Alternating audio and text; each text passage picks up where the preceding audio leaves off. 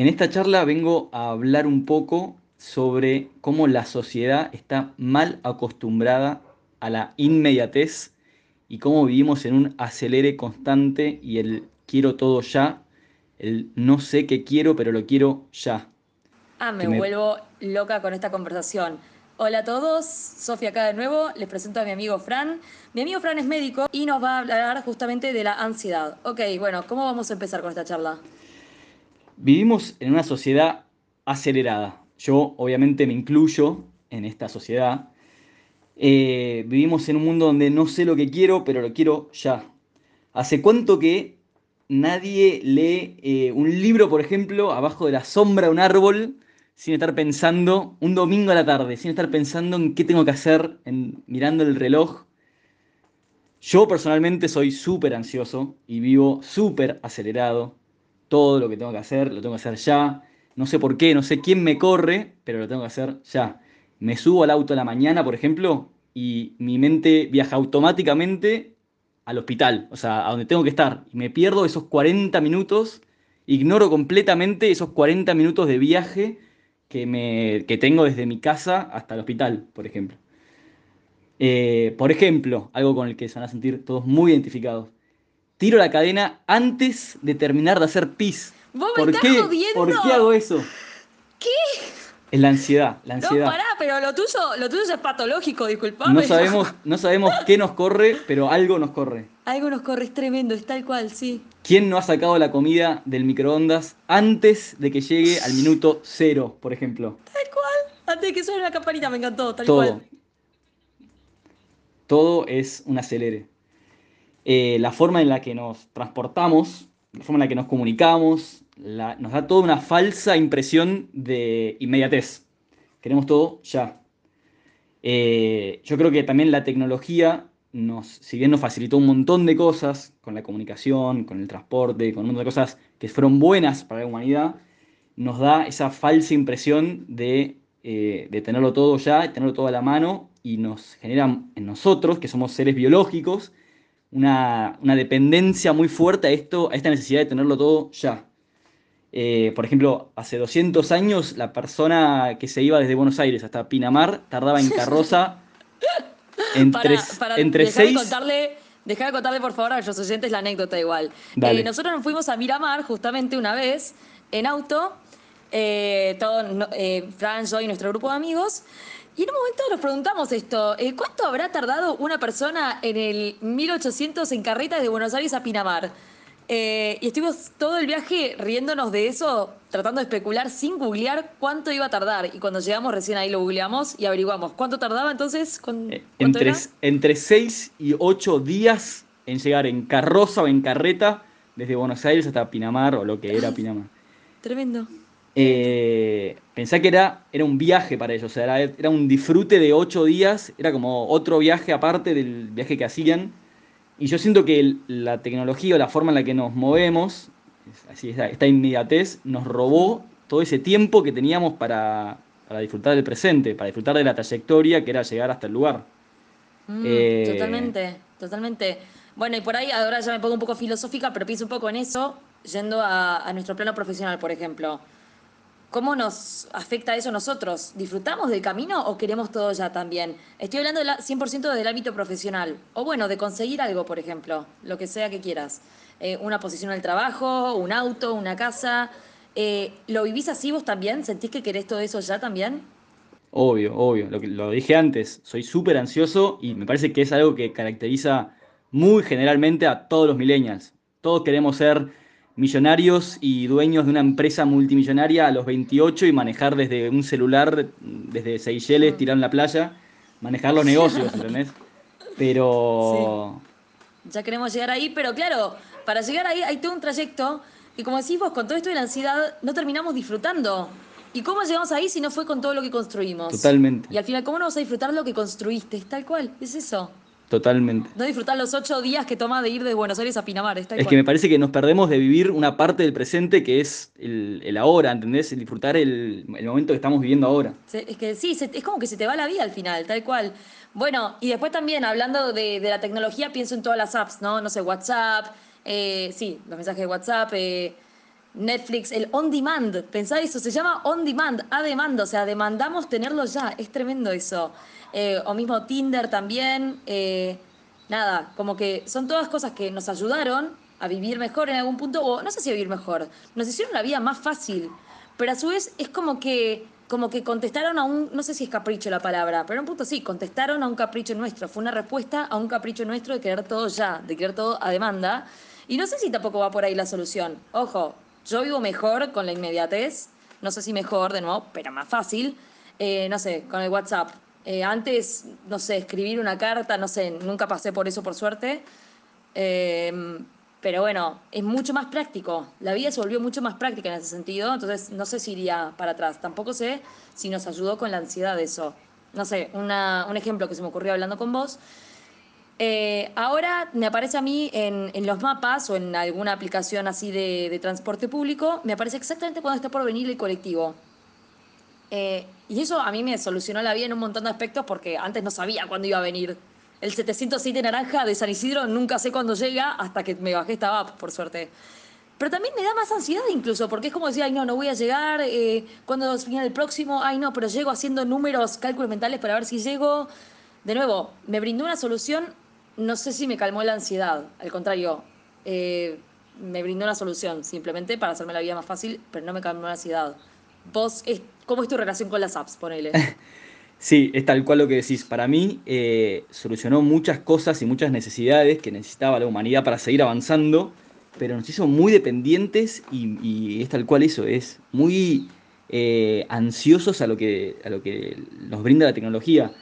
WhatsApp, por ejemplo, me parece increíble, es una herramienta súper, súper útil, pero te mantiene en un nivel de alerta todo el tiempo, los siete días de la semana. Mm, sí, eh, estás ansioso cuando alguien te escribe y lo tenés pendiente porque tenés que responderle y por ahí es un domingo a las 3 de la tarde y te quedás, o sea, te quedás ansioso y pendiente porque necesitas responder a esa persona. Incluso también te genera ansiedad cuando vos hablas a otra persona y querés que te responda. Ya nos olvidamos, nosotros, bueno, nacimos en el 90, nos recontra olvidamos de lo que era llamar por teléfono, esperar a que nos conteste la persona tolerar la ansiedad o tolerar el fracaso de que no esté la persona en la casa o que no nos conteste, por ejemplo. ¿Qué hacemos si ahora hablamos por WhatsApp y tarda 20 minutos en respondernos? Nos ponemos locos. Mm. Vivimos en un, en un mundo súper acelerado y necesitamos la respuesta ya. Por ahí es una pavada, pero mm. necesitamos que nos responda ya. No, pero es tal cual. Yo creo que por suerte, por suerte hay gente que lo tiene más controlado eso. Justo vos y yo con eso somos iguales. Es como que tal cual, con el WhatsApp somos tremendos. Eh, la inmediatez, como decís. ¿Qué te iba a decir? Me, hiciste acordar a, antes cuando nos conectabas a internet. Fíjate que antes para conectarte a internet también tardabas. Y era nada, cultivar tu paciencia y ya estabas acostumbrado al, a ese ruidito que hacía, eh, que hacía America Online. Ahora hasta internet ya está como, es parte de nuestro sistema, o sea, es el oxígeno que respiramos internet, hasta eso también es inmediato, ¿viste? Totalmente. Y qué mal nos ponemos cuando vamos a un lugar y no hay wifi. Es una locura. sí, sí. sí no lo entendés, no estás, en el, no estás en el mundo, no sos parte del mundo si no traes wifi. Tipo, ¿qué? Es más, ¿cuándo fue la última vez que fuiste a un lugar que no había wifi? Yo la última vez, pará, la última vez yo me acuerdo, porque nunca más me volvió a pasar. Y dije, ah, hacía mucho que no me pasaba y después nunca más me volvió a pasar. Estaba en eh, Colombia y me había ido a Minca, que es un pueblito que queda eh, arriba en las montañas, eh, nada, en las montañas ahí en Colombia, dato. No sé exactamente qué montañas, pero bueno. Y ahí me acuerdo que fui a un eco hostel, toda la bola, y ahí no había wifi. Y nada, obvio que la pasé re bien, wifi o no, lo hice pasado bien igual, pero después de eso fue año 2018. Nunca más volví a no tener wifi.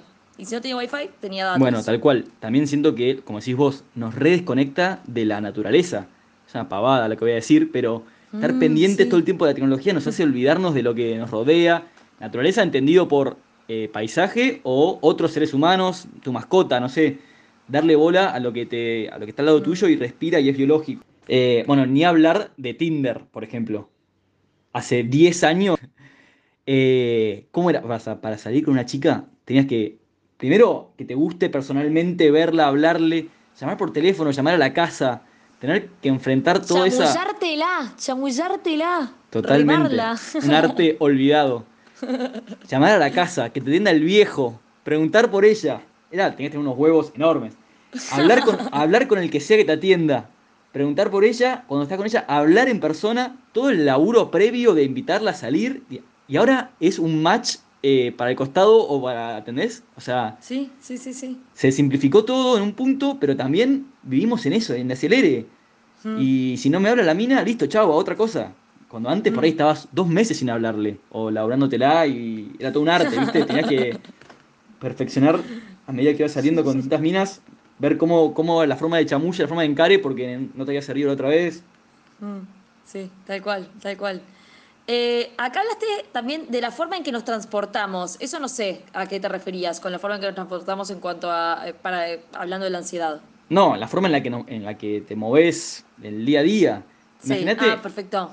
o sea, la gente de hace 200 años tardaba 8 días en ir a Pinamar. Nosotros ah, tardamos 4 horas y estamos súper ansiosos. Imagínate cómo va a ser cuando tengamos que, no sé, teletransportarnos y estar en un segundo estar en China, poner, vamos a vivir, vamos a crear todo ya y todo inmediatamente cómo la tecnología nos hizo medio esclavos de, la ansiedad.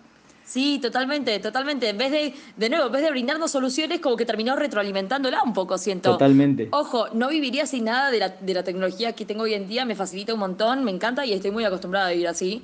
Em, pero siento que, como que en ese aspecto no, no mejoró. Y por ahí en algún punto hubiese sido la intención mejorar. Bueno, a mí no me pasó, no me mejoró. Al contrario, lo retroalimentó. Y también me quedé pensando esto.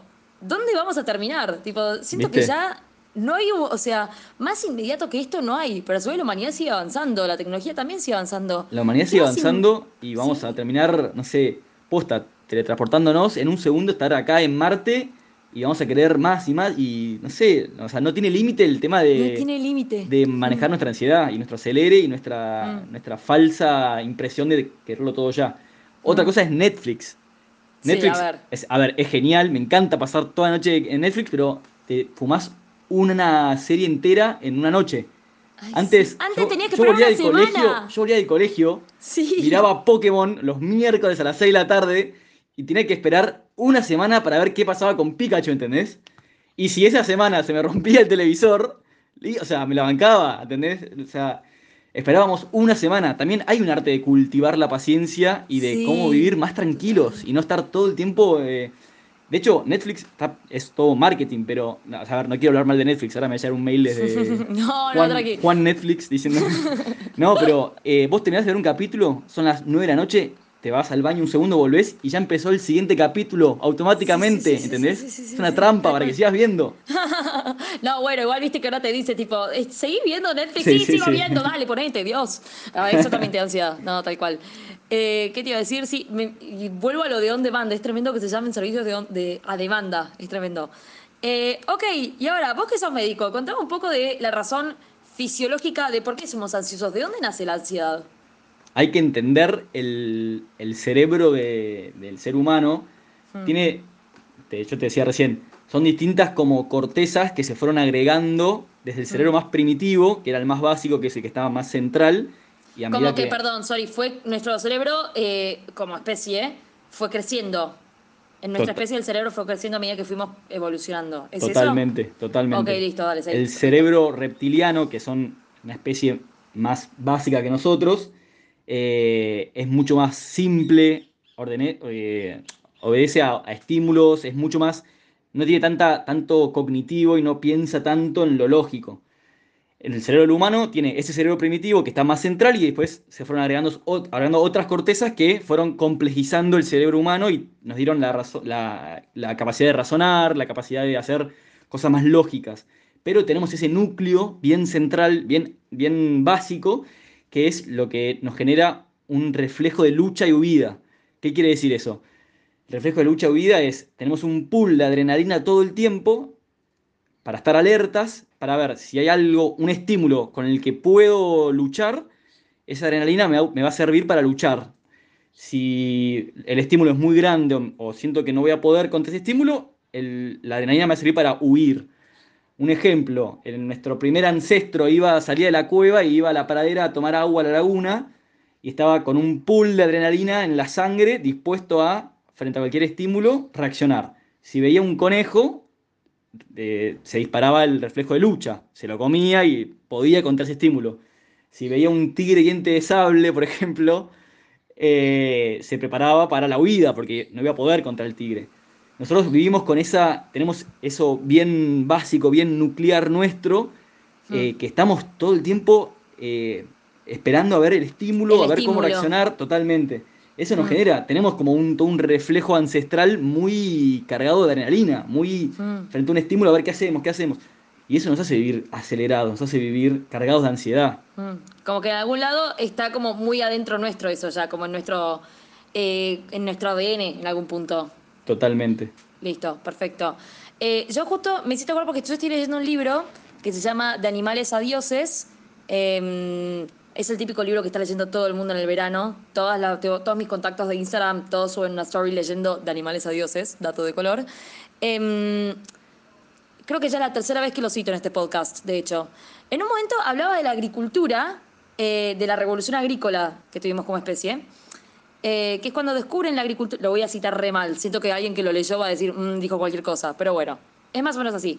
Cuando el ser humano descubre la agricultura y empieza a desarrollarla, de repente eh, empieza como a ser un poco más previsor decir, bueno, eh, por ahí llueve mañana, por ahí va a haber sequía, por ahí como que empieza a ver todas las posibilidades, que hay posibilidades que le favorecían a, los cultivos, posibilidades que no le favorecían a los cultivos. No las podía predecir, hoy sí las podemos predecir, en ese momento ellos no la podían predecir, no tenían las herramientas. El, el ser humano empezó a preocuparse más por el futuro, a preocuparse más por cultivar lo más posible, no solo para ellos mismos, no solo para esa semana, sino para su posteridad como que cuando apareció la agricultura empezaron a preocuparse porque todos pudieran eh, disfrutar de esa agricultura, que todos pudieran aprovecharla, que todos pudieran tener los cultivos, porque si no, se morían de hambre básicamente, o tenían que recurrir a la casa de nuevo. Pero de nuevo, hay algo cultural también muy primitivo, como decís vos, que aparece con la agricultura, en este caso, según este libro, que es esto, la preocupación por el futuro en vez del presente. No sé, la casa siento que es algo más del presente. No sé, ves el tigre de dientes de sable, van entre tres, lo matan y listo, no sé. Eh, bueno, la agricultura nos, eh, la herencia de que nos dejó la agricultura también es un poco eso, la preocupación por el futuro, por nuestro futuro, el de nuestros hijos. A mí en un momento me daba ansiedad que mis nietos vivieran lo peor del calentamiento global. Todavía no sé si quiero tener hijos y ya me preocupaban mis nietos. Totalmente. Yo creo que, como decís vos, hay una parte orgánica esas mismas personas que hacían, eh, que cultivaban para sus hijos o que se empezaban a preocupar por los hijos, es justamente ese reflejo ancestral primitivo que tenemos todos grabados en nuestro cerebro, haciendo, o sea, sumado a la cultura y sumado a que por ahí ellos ya tenían otra capacidad de pensar un poquito más compleja a los primeros que eran cazadores, y, pero ese mismo reflejo ancestral, bien orgánico, bien biológico, mm. haciéndoles como ruido con el tema es el principio de la ansiedad eso. Es haciéndole ruido de... Mm, total. Eh, tengo adrenalina, tengo que hacer algo con esto, eh, me pongo a pensar de más. Entonces, bueno, pienso de más. Entonces pienso en mis hijos, pienso en, la prosperidad, pienso en que voy a, en, que voy a seguir viviendo más tiempo. Eh, pero bueno, es lo que decís vos, es algo orgánico bien, bien básico nuestro, sumado a algo cultural. Ni hablar. O sea, ahora es algo cultural en un 95% y un 5% lo orgánico, pero todo lo cultural me parece que mm. fue construido a través de ese reflejo primitivo que quedó grabado en tu cerebro y por eso vivimos cargados con tanta adrenalina y cargados con tanta ansiedad.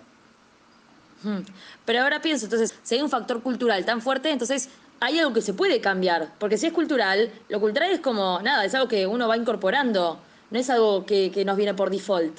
Si no viene por default, entonces algo se puede hacer al respecto en cuanto a la ansiedad. Sí, estoy completo. ¿Vos cómo lo vivís en ese sentido? Yo soy súper ansioso y no lo puedo controlar. Te voy a hablar de alguien que sufre la ansiedad plenamente, pero sí, más vale que hay un montón de tips y un montón de cosas de, que, de, sabios del manejo de la meditación, del manejo de vivir el presente, de vivir el ahora, de disfrutar el trayecto, de bajar todo eso cultural que fuimos aprendiendo de eh, vivir todo el tiempo acelerados y vivir todo el tiempo eh, teniendo que esperar cosas, o sea, esperar estímulos. Eh, sí, obvio, hay un montón de tips de cómo estar más presente en lo que vivimos todos los días. Hay un montón de, no sé quién para decir esto, pero hay un montón de, de, de ejercicios de meditación, de cerrar los ojos, estar acostado en un lugar tranquilo, empezar a, con todos los sentidos, empezar a escuchar cómo los sonidos del ambiente, del entorno, relajarse todo el cuerpo, no estar esperando nada. A mí me encanta el ejemplo que dije al principio de ¿Hace cuánto que no leo un libro abajo de una sombra un domingo a las 3 de la tarde? Porque para mí el domingo representa, o sea, la antítesis de todo lo que fue la semana. Es el día en donde no tengo ninguna preocupación, no tengo ni por qué mirar el reloj, ni por qué mirar el celular. Obviamente tenemos mil distracciones. A mí me hablan pacientes un domingo a las 3 de la tarde y yo tengo que responder, porque soy ansioso y porque vivo acelerado y yo no puedo dejar a una persona eh, sin responder por WhatsApp. Pero de vuelta, eso es algo cultural que fuimos aprendiendo y que por ahí eh, no nos hizo tan bien. Mm, totalmente. ¿Y qué vos, eh, vos como víctima, víctima de la ansiedad, qué herramientas tenés vos? No, está bueno no usar el celular eh, después de las nueve, nueve y media de la noche. Está, hay un montón de estudios, un montón de literatura que dice que la luz de la pantalla del celular y la luz de la pantalla de la computadora y de la tele, que irónicamente es lo último que hacemos, gente, yo me voy a dormir y me pongo una serie, o me agarro el celular y me pongo a leer de hecho, hay un montón de estudios que dicen que lavarte los dientes frente al espejo con la luz prendida también te despabila más y no, te deja disfrutar de un buen descanso en la hora de dormir o te mantiene... Te Ay, no, eso tampoco lo puedo hacer. Te mantiene estimulado todo el tiempo. Es eso, son pequeñas cosas que haces durante el día para poder bajar un poco de ansiedad y poder eh, disfrutar un poco del presente. También está bueno hacer como una recapitulación de tu día, agradecer tres cosas antes de irte a dormir, agradecer tres cosas del día, eh, anotar tres cosas eh, en las que aprendiste cosas, por ejemplo. Siempre anotar, pero con la luz apagada. No, mentira. Pero, no, no. Eh, como ir haciendo consciente. Siendo más consciente. Siendo consciente del presente, haciendo consciente de la hora y hacer que cada día valga y que no sea un acelere y ya es lunes y estoy esperando el viernes y si es viernes estoy esperando el lunes y nunca pasó el fin de semana y pasan las semanas, se pasan los meses, estoy esperando, eh, estoy esperando octubre. Se pasan los días. Totalmente. Se te pasa la vida. Pienso, ¿cuántos días de la secundaria me la pasé preocupada por... No, bueno, más que preocupada en realidad me la pasé esperando a llegar a la universidad. Cuando llegué a la universidad dije, ay no, estoy en el colegio. Bueno, que se pase rápido la universidad si empiezo a trabajar y tengo mi guita. Empecé a laburar, extraño la universidad ahora. Eh, justo ahora no, ahora estoy bastante contenta en donde estoy en realidad. Pero al final tipo terminamos esperando al próximo paso y no estás disfrutando el presente y de repente te agarra nostalgia por el pasado. Ansiedad por el futuro, nostalgia por el pasado y ¿qué estás? Tipo, se te está yendo la vida. Y encima, como decís vos, que lo dijiste justo hace un ratito recién, eh, no te hace bien a vos tampoco, tipo, como a, a tu bienestar, digamos. Totalmente. Para mí perdimos la capacidad de disfrutar el presente y estamos viviendo en un tiempo donde no importa qué es lo que haces en este momento, lo que importa es eh, dónde tengo que llegar sin tener un objetivo fijo. Pero es muy característico del millennial eh, esperar algo que no sabe ni lo que está esperando. ¿Entendés? tal cual, tal cual. Eh, yo tengo un tip, hashtag tip, para bajar la ansiedad del acelere. uno que me sirve mucho a mí, de nuevo, yo también soy una persona súper ansiosa y, y nada, hubo un momento que tuve que pedir ayuda y necesité herramientas para bajar esto, para bajar la ansiedad. Eh, yo tengo una meditación muy simple eh, que, uso eh, que uso en mi trabajo también, de hecho, con las personas con las que trabajo, que es simplemente cerrar los ojos e imaginar los números que vas respirando. Como que a mí nunca me salió todavía apagar el cerebro del todo. La verdad es que nunca me salió tener un cerebro como bien zen, todavía no me salió. Siempre tiene que estar ocupado. Entonces lo ocupo simplemente con números. Cuando respiro, inhalo el número uno y como que en mi cabeza tengo el uno y exhalo el 2. Y en mi cabeza solo tengo el número 2. El resto de los pensamientos los dejo pasar. Hago así hasta llegar hasta 10 y después cuenta hasta atrás. Y después adelante y después atrás. Pero no puede pasar de 10 porque si no lo estás automatizando y la idea tampoco es automatizar, que eso es algo que también nosotros tenemos. Como que tenemos un montón de... Mm, no sé bien cómo es, pero estamos muy acostumbrados a automatizar procesos, como si fuésemos una computadora, también, para vivir más fácil, es un mecanismo que tenemos nosotros. No sé bien cuál es, eh, no, no, tengo un paper para justificar lo que estoy diciendo, pero sé que es así. Em, pero bueno, también automatizar no está bueno, es porque hay que volver a esto, a la conciencia de la que hablabas vos. Bueno, ese es uno que tengo. ¿Te gustó? Perfecto, me encantó, lo voy a usar. me encantó. Y el otro que tengo que es mucho más fácil y mucho más enriquecedor, me parece a mí, cuando estoy en un momento de mucha ansiedad, eh, tengo que buscar cinco cosas que puedo ver y las enumero eh, la lámpara, mi computadora, tu carita, mi vida, el celular, el libro, bueno, no, sé cuántos conté, pero bueno. Cinco cosas que puedo ver y las nombro. Cuatro cosas que puedo escuchar y también las nombro. eso es buenísimo porque de repente escuchas cosas que no sabías que estabas Está buenísimo eso. Estimulas todos los sentidos y haces que sea más consciente tu presente. Exacto. Después van tres cosas que puedo tocar. Y también ahí vas trabajando con las distintas texturas. Dos cosas que puedo oler y una cosa que puedo degustar. Y tiene que ser siempre en el momento. Y tal cual, como decís vos, es como poner a todos tus, sentidos al servicio del presente, en vez de que tu cabeza esté al servicio del futuro o del pasado. Esas son las herramientas que yo tengo para bajar un poco la ansiedad. Y bueno, para ir cerrando, quiero volver a preguntarte, ¿por qué necesitamos bajar la ansiedad? Para vivir mejor, en definitiva. ¿Y qué vas a hacer hoy? Meditar. no, mentira. Me encantó. Bueno, espero que el domingo puedas estar tirado a la sombra de un árbol leyendo una novela de Jane Austen. Te lo deseo de todo corazón. Ojalá. Bueno, mi vida, mil gracias por venir, por participar. Me encantó esta charla. Me encantó. Te mando un beso enorme. Me encantó ser parte de esto.